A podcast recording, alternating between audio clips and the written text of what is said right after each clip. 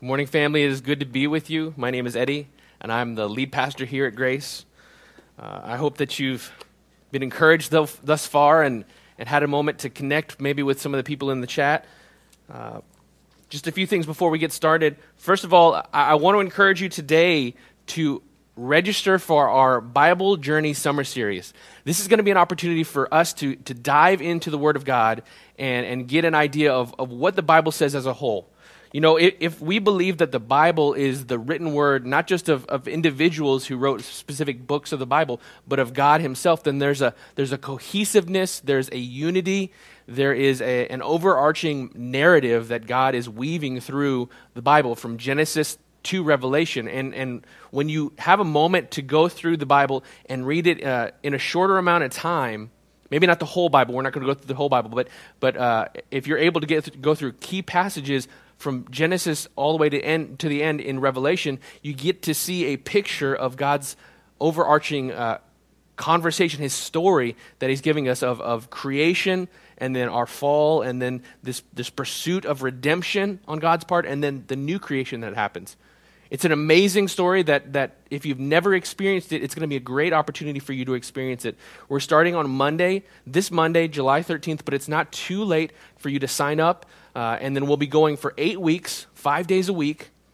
So you'll go for five days a week, and then you'll have two days that you can you can use to reflect on what you've read that week, or you can catch up if you miss something during the week. But we'll be doing that for eight weeks, all the way through uh, the first week in September, and it'll be your opportunity to connect with uh, the Word of God and connect with us. There'll be ways for you to interact with others and share what God is teaching you and what you're what you're reflecting on and applying in your life. So please register today. You can do that by going to gracecov.org/sterling and then clicking the link for uh, the Bible journey. Now, secondly, we also have today an, an informational meeting for Leadwell. Now, Leadwell is our leadership development program for all of Grace Covenant Church.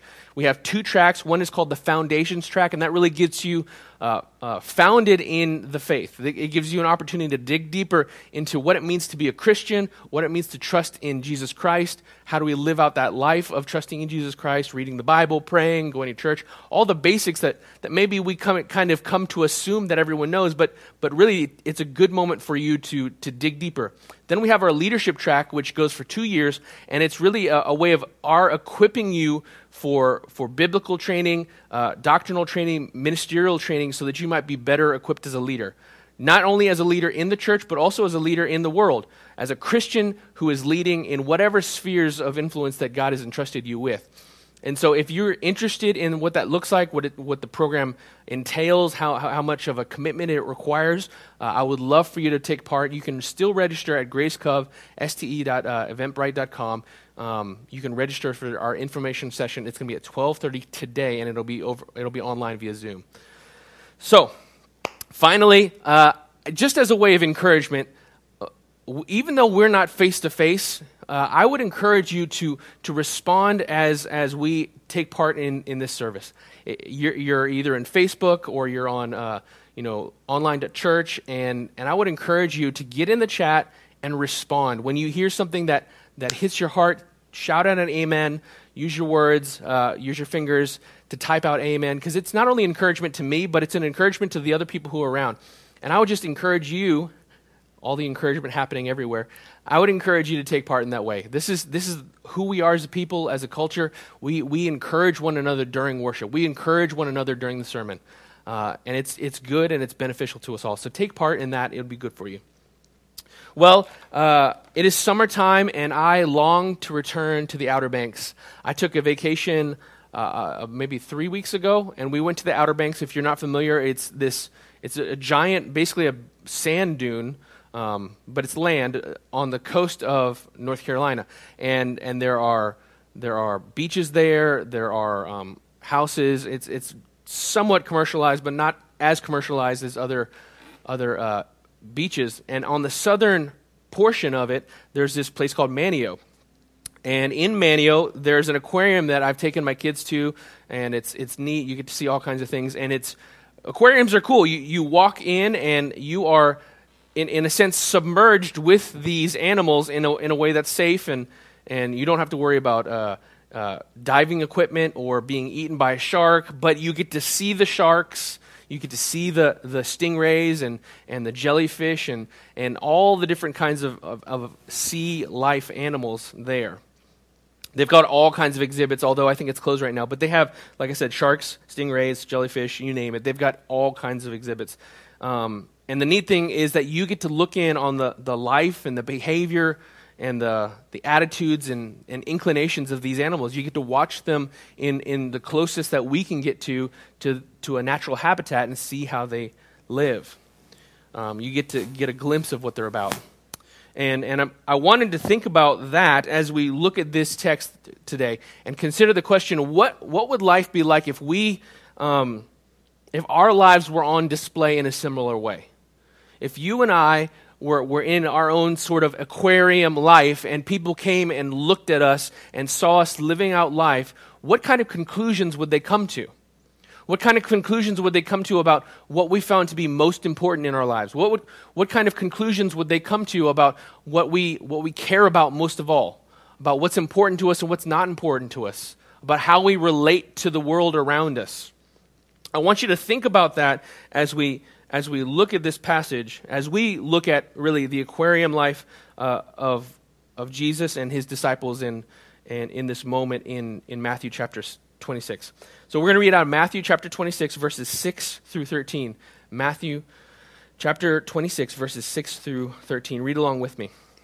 Now, when Jesus was at Bethany in the house of Simon the leper, a woman came up to him with an alabaster flask of very expensive ointment, and she poured it on his head as he reclined at the table. And when the disciples saw it, they were indignant, saying, Why this waste? For this could have been sold for a large sum and given to the poor. But Jesus, aware of this, said to them, Why do you trouble the woman? For she has done a beautiful thing to me. For you always will have the poor with you, but you will not always have me. In pouring this ointment on my body, she has done it in pre- sorry, done it to prepare me for burial. Truly I say to you, wherever this gospel is proclaimed in the world, in the whole world, she what she has done will also be told in memory of her. Let's pray. Father God, I pray that our lives would reflect the kind of commitment and passion for you that this woman's life reflected. I pray that as people, as you look in on the aquarium of our life, and as others look in on the aquarium of our life, they would see the value that we place on Jesus, the, the immense worthiness that we find him to be. Father, I pray that, that your Spirit would open our eyes to see Jesus as the amazing, awesome, glorious God that He is. That we would see you in, in the kind of glorious uh, a nature that would allow us to and propel us forward towards greater levels of worship. That we would see the worth in you and be willing to lay down our lives, our resources, our time, our energy that we would orient ourselves around you as worthy. We pray these things in Jesus' name. Amen. Well, as I said, uh, I wanted for us to look at this, this scenario, this story, and, and con- consider it from the perspective of, of an aquarium where you're, you're looking at the various players, the characters, and seeing how they interact. And, and here we see uh, you know, a number of different individuals, but I could point out three. We see uh, this character, Simon the leper, although he's not really spoken of very extensively. And we see this woman, who we'll later find out is, is probably Mary of Mary and Martha, uh, sister of Lazarus. And then finally, we see the disciples, these knuckleheads who, whom Jesus is trying to teach and train. So, first of all, let, uh, let's get some context about this passage. Uh, when we think about things like this anointing, oil, sitting at a table, reclining. Um, it's a little foreign to us because when we think about having a meal together, there are a lot of things that we, we take for granted uh, that we don't see here, and a lot of things in, in this text that maybe we don't really relate to. Now, in, in, this, in this period of time, in the period where Jesus was in ministry, hospitality is one of the highest commitments of the culture. And so it's really important that we that you're hospitable to an individual. Even even your enemies they would be hospitable to to a great degree. And part of this hospitality was breaking bread together was having a meal together. And having a meal meant that there was peace between individuals. If you, if you refuse to have a meal with someone, it, it, expressed a level of animosity towards that person. And so we see Jesus here having a meal, being hosted, and it says that re- they're reclining. Now, this is not super important for the, the context, but it's helpful to me if we're thinking about this in terms of an, an aquarium. The, what you might picture is, is a U um, shaped uh, setting where you've got couches on the sides and couches on maybe the, what we call the bottom, um, but it's a square. And, and on these couches, the, the disciples and Jesus are reclining. So they've got one arm kind of leaning on a, on a pillow, and the other arm, their right arm, is free to, get, to grab food. And so they're all kind of leaning, uh, one on the left, one on the bottom, one on the right, in this kind of U shape. And in the middle is a table or a gap area and some tables around these couches so that servants could come, bring food, take food away, and, and the disciples could eat, and Jesus could eat. And this was the way that they, they dined. Um, in addition, uh, they, they, they would do some things when, when guests would come. A host would do a number of things. They'd, they'd wash the, or they'd offer to have a servant or slave wash the feet of those guests as a way of refreshing them. Uh, they'd been walking around in the dusty uh, road, and so they'd, they'd wash their feet. They'd also anoint their head with oil. Uh, in this culture, the, the, the atmosphere is dry and arid, and, and olive oil was often used to kind of bring some moisture, bring some, some life, some vibrance to the individuals, uh, putting oil on their, on their head and, and on, in their hair. And we see that reflected in the Old Testament. You, you see things like in, in Psalms where, where it talks about the oil flowing down Aaron's head and his beard, and that being a sign of, of good things. But here we see that Jesus gets anointed, uh, and he gets anointed by this woman in, in an extravagant way. But just wanted to, to set up the scene to, as we look in on this aquarium. And so in verse 6, it says this Now, when Jesus was at Bethany, in the house of Simon the leper, dot, dot, dot. So we see that Jesus is in the house of Simon the leper. Now, it, it was unlawful for, for Jews to go and, and be around leprous individuals. So likely Simon was healed. He was probably healed of leprosy. Um, either that or, or it, it's possible even that he had passed away and this was a house that, that was his that, that now Mary, Martha, and, and Lazarus had lived in. But we see that, the, that Simon um, or the household of Simon is, is hosting Jesus. They've, they've hosted him for a meal. They've opened up their, their lives to Jesus and the disciples. They've, offer, they've offered their, their hospitality. They're serving food. They care about Jesus and his disciples, and they are trying to express that care, express the, the value that they place upon this relationship through their hospitality.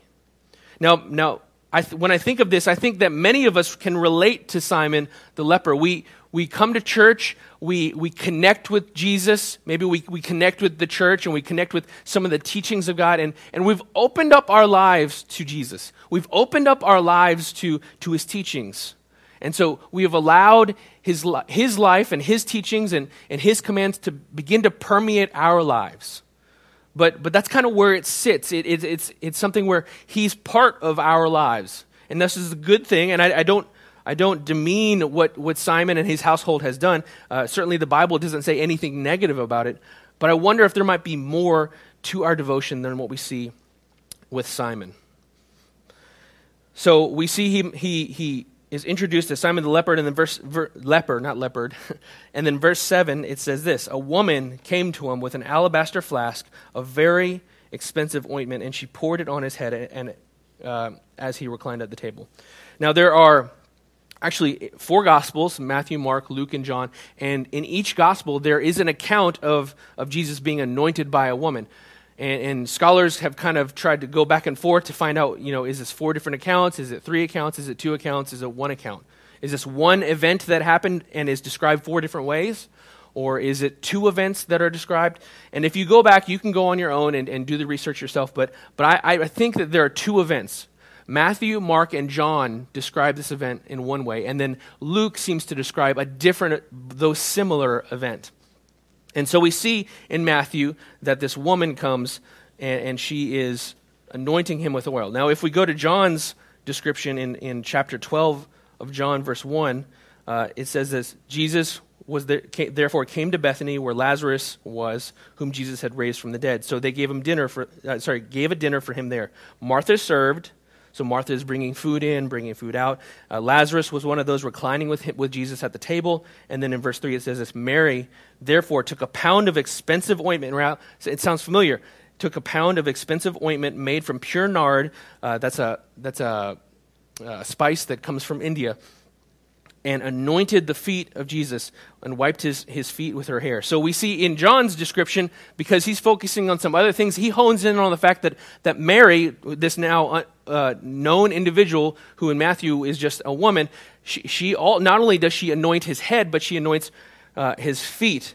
And, and we see that it's hinted at in, in Matthew chapter 6 because uh, Jesus talks about, um, in, in verse 12, he says, In pouring this ointment on my body, she has done it to prepare me for burial. So Jesus is referring to the fact that she has done a radical thing. So we recognize that, that we have Simon and his household, we, and we've got Mary, and she is expressing a devotion to Christ. Where, where Simon the leper and his household was, was hospitable to Christ, we see that Mary is, is devoted to Christ. Right? Listen to the way it's described in verse 7 of, of Matthew 26. A woman came to him with an alabaster uh, flask of very expensive ointment. Now, this is not just, you know, Chanel. This is, this is the kind of ointment that uh, it says was, would cost about 300 denarii. Uh, denarii. Um, denarius in the plural. 300 denarii. And a denarius was one day's wages. So 300 is about a year's wages. So imagine in Loudoun County uh, what the mean uh, uh, salary is, and, and, and she had purchased enough uh, of this expensive uh, oil to, to, to, to pour it on Jesus, and it, it cost about a year's wages. This is a huge amount of money. She was responding to Jesus. But she wasn't just responding in a way of saying, I, I, I, want to be hospitable, you know, Jesus, come into my life. No, she was taking really something that was so valuable. You might even say that it was, it was her life's value, it was her life savings, or, or maybe it was, a, it, it was a valuable family heirloom, and she was taking what was most valuable to her and offering it to Jesus. This was, this was well beyond what was expected right? When you came to a household, you didn't expect to be anointed with oil that was worth a year's wages. I mean, if that was the case, there would be very few parties. Uh, no, there, there was an understanding that, yes, we'd anoint them, but, but not like this. This was extravagant. This was extravagant devotion. And so we see that, that she goes well beyond the, the minimum as she worships Jesus, really. And, and as we look in at the aquarium at, at, at Simon's household and, and at, at Mary, the question we have to ask is, is how do we relate to Mary?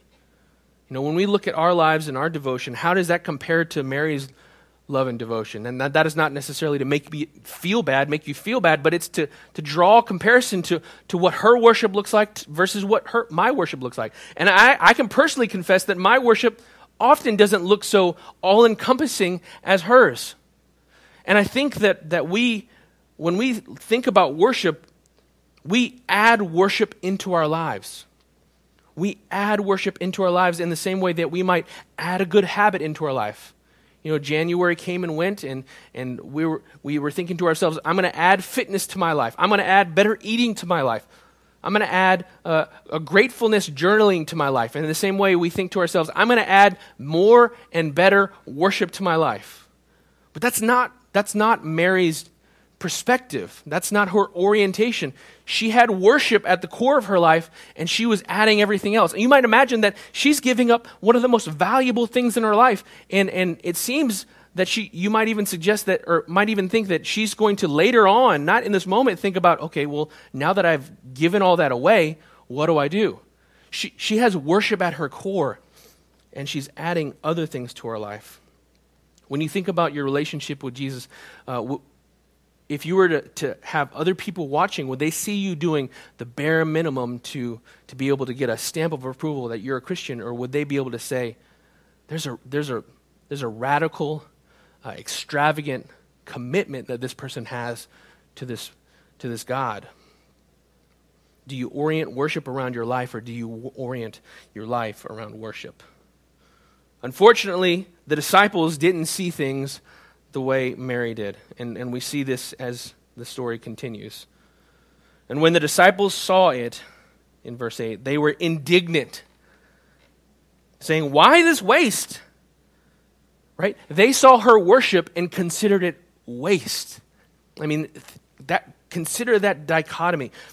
Why this waste? For this could have been sold for a large sum of money and given to the poor.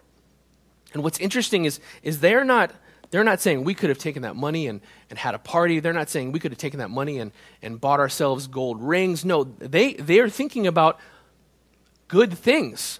They're thinking about serving the poor. They're thinking about the least of these. And, and if you were to go through the rest of Matthew, you'd see that Jesus teaches on, on poverty and how you might be um, generous towards the poor. And so, in a sense, they're, they're thinking the right things, but they still miss the mark. Why this waste, they say? For this could have been sold for a large sum of money and given to the poor.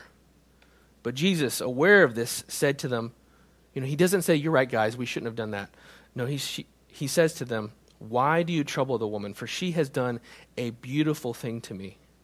For you always have the poor with you, but you will not always have me. You see, they didn't understand a number of things, but one of the things they didn't understand was this was a unique moment and, she, and Mary was responding to a unique moment. The presence of God was there in Jesus Christ. Jesus was God, is God, and, and she was responding in worship. And they were thinking about taking out the trash. They were thinking about the duties that, that uh, were around this. They weren't thinking about the person for which these duties were, were done. You know, feeding the poor is good, generosity is good, service is good. All of these things are good, but they, they have an ultimate end, and the end is worship. Worship is more than good, it is ultimate. You and I, we were created to worship. In a sense, we could say we were not created to serve. Now, we serve as a means by which to worship.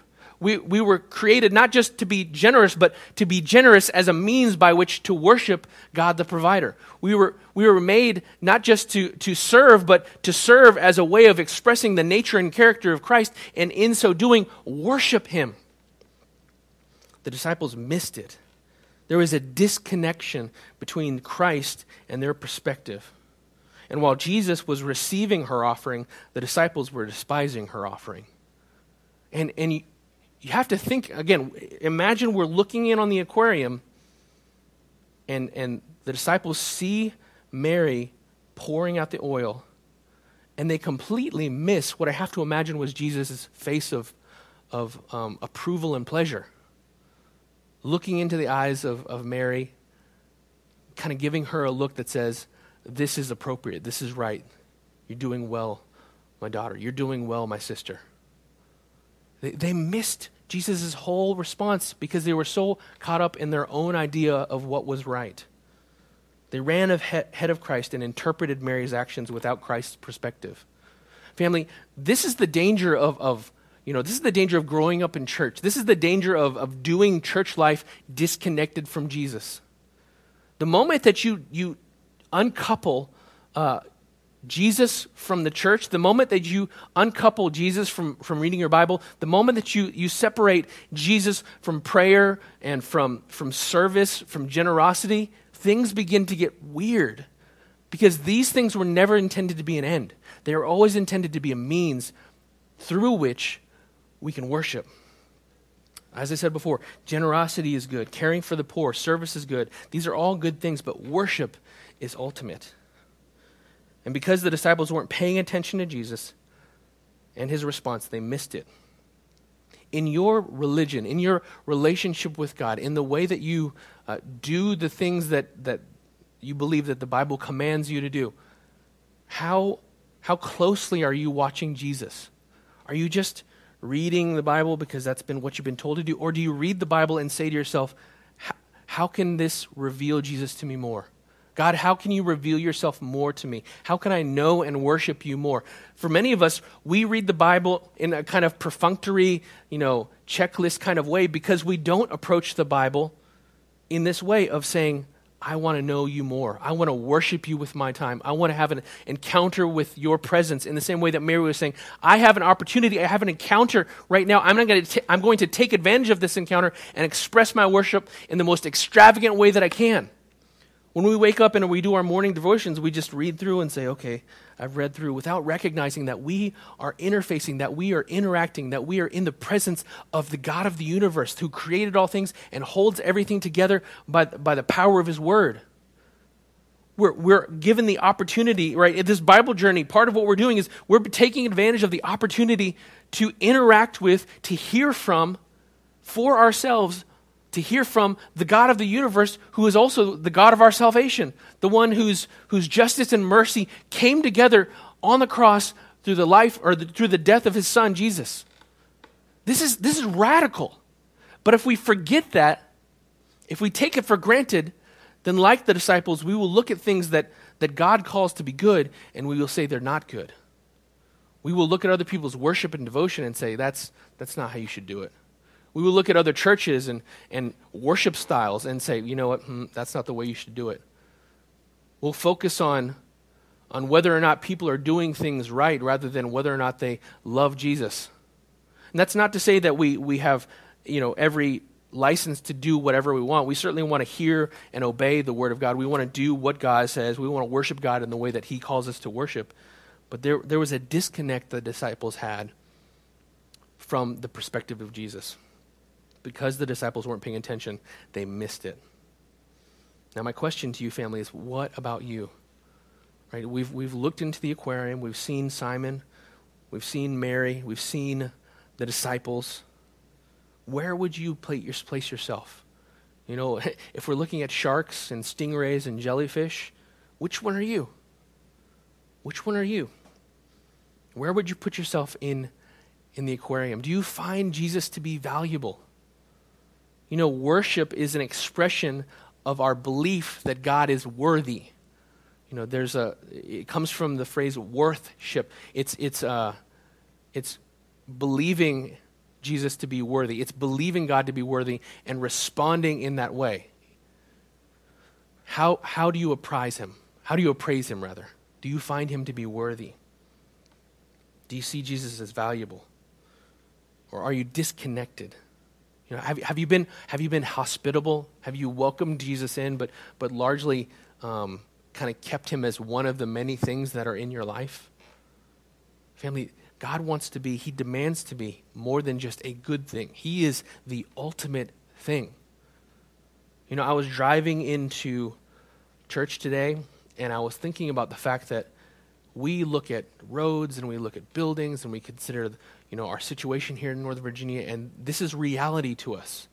But family, there's a deeper reality, and I don't mean to be weird or, or uh, hard, uh, obtuse, but but there's a deeper reality that goes beyond what's happening here, and it's the ultimate reality that God exists, that He exists, and He is worthy of worship, and we've been created to worship Him.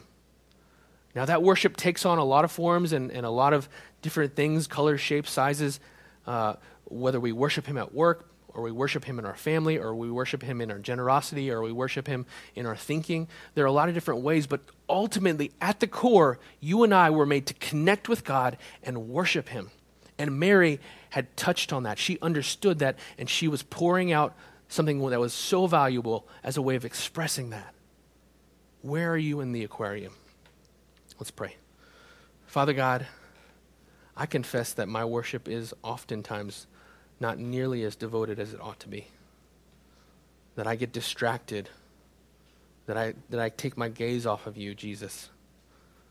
And because of that, sometimes I'm, I'm, I'm trying to add you back into my life rather than centering my life on worship and, and orienting everything else around it. I confess that and I repent. Lord, would you make me a better worshiper? Would you help me to see with better eyes the light of the glory of the gospel of Jesus Christ, as Paul says? Lord, would you open my eyes to see the glory of who Jesus is and to, to appraise his value as most valuable? To offer my life to him in worship, to do the good things that you've called me to do, not just because they're good things, but because they're good things that I can do in worship to you. God, I pray that we would not be like the disciples who were seeking to do good things disconnected from the God for whom they were to be done. God, make us worshipers in all that we do. Make us worshipers in, in the technical world. Make us worshipers in the government world. Make us worshipers in, in, in the service industry. Make us worshipers in the education industry. Make us worshipers in church. Make us worshipers in our homes. Make us worshipers as we relate to other people. Make us worshipers online as we comment on things. God, I pray that we would be worshipers like Mary, that we would pour out our lives, that it would be a pleasing aroma, a refreshing aroma to you, Jesus. The good news, family, is that Jesus died on the cross in part that we might be able to have this relationship and become the kind of worshipers he calls us to be. We don't worship him in order to earn something from him, but we worship him because he's done something for us. And if you have never put your trust in Jesus, if you've never considered yourself to be a worshiper, the Bible says that if you confess your sins, if you, if you go to God and say, I've done these things wrong, and, and repent and turn to Him, that He is faithful and just to forgive you. And, and in so doing, he, he reunites us to one another and He allows worship to become the center of who you are. If that's you, if you want to, to have worship be the center of who you are, if you want to give glory to God in your life, not just for that to be an add on to your life, just pray along with me. Say, God, I confess everything I know to be sin I confess that I am a sinner and I want to turn away from my sin, turn away from all these other things in my life, and turn to you as my Lord, as the one who's in charge of my life, and as my Savior, the one who saves me from the penalty of sin. And I want you to reorient my life so that I might be a worshiper first and foremost, that I might pour out my life as a pleasing ointment. God, would you change and transform me? In Jesus' name I pray. Amen. If that was you, that's awesome. Tell someone in the chat. We'd love to connect with you to help you walk out this life, to help you get into the practicals of what it looks like for you to be a worshiper at the core, to be devoted at the core. Um, love you, family. Well, part of what we've been doing in, in, in response to all this is that we have been seeking to raise money to, to collect funds, benevolence funds, offerings, in order that we might worship God through our generosity to our community. And today I want to come back to you and ask if you're willing and able, would you consider worshiping God through your giving? You can give in a number of different ways. If you want, you can write a check to Grace Covenant Church and write Sterling Benevolence in the memo. You can send that to our church office. Otherwise, you can, you can give online at gracecov.org slash sterling. Click the give link. Or you can download our mobile app in the, in the, Apple, uh, the Apple Store or in the Google Play Store, and you can give that way. But however you do, let me encourage you give and be generous as an expression of your worship for the God who's been generous to you. I want to pray and bless us.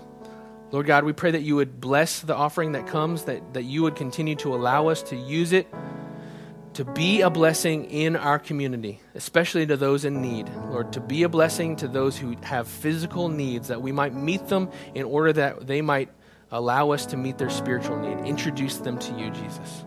God, would you bless and multiply this offering, we pray, in Jesus' name. Amen. Well, family, you are amazing, and I'm thankful for you. Let me say this last word as a blessing over your life. And my God will supply every need according to his riches and glory in Christ Jesus. To our God and Father be glory forever and ever. Amen. Love you, family.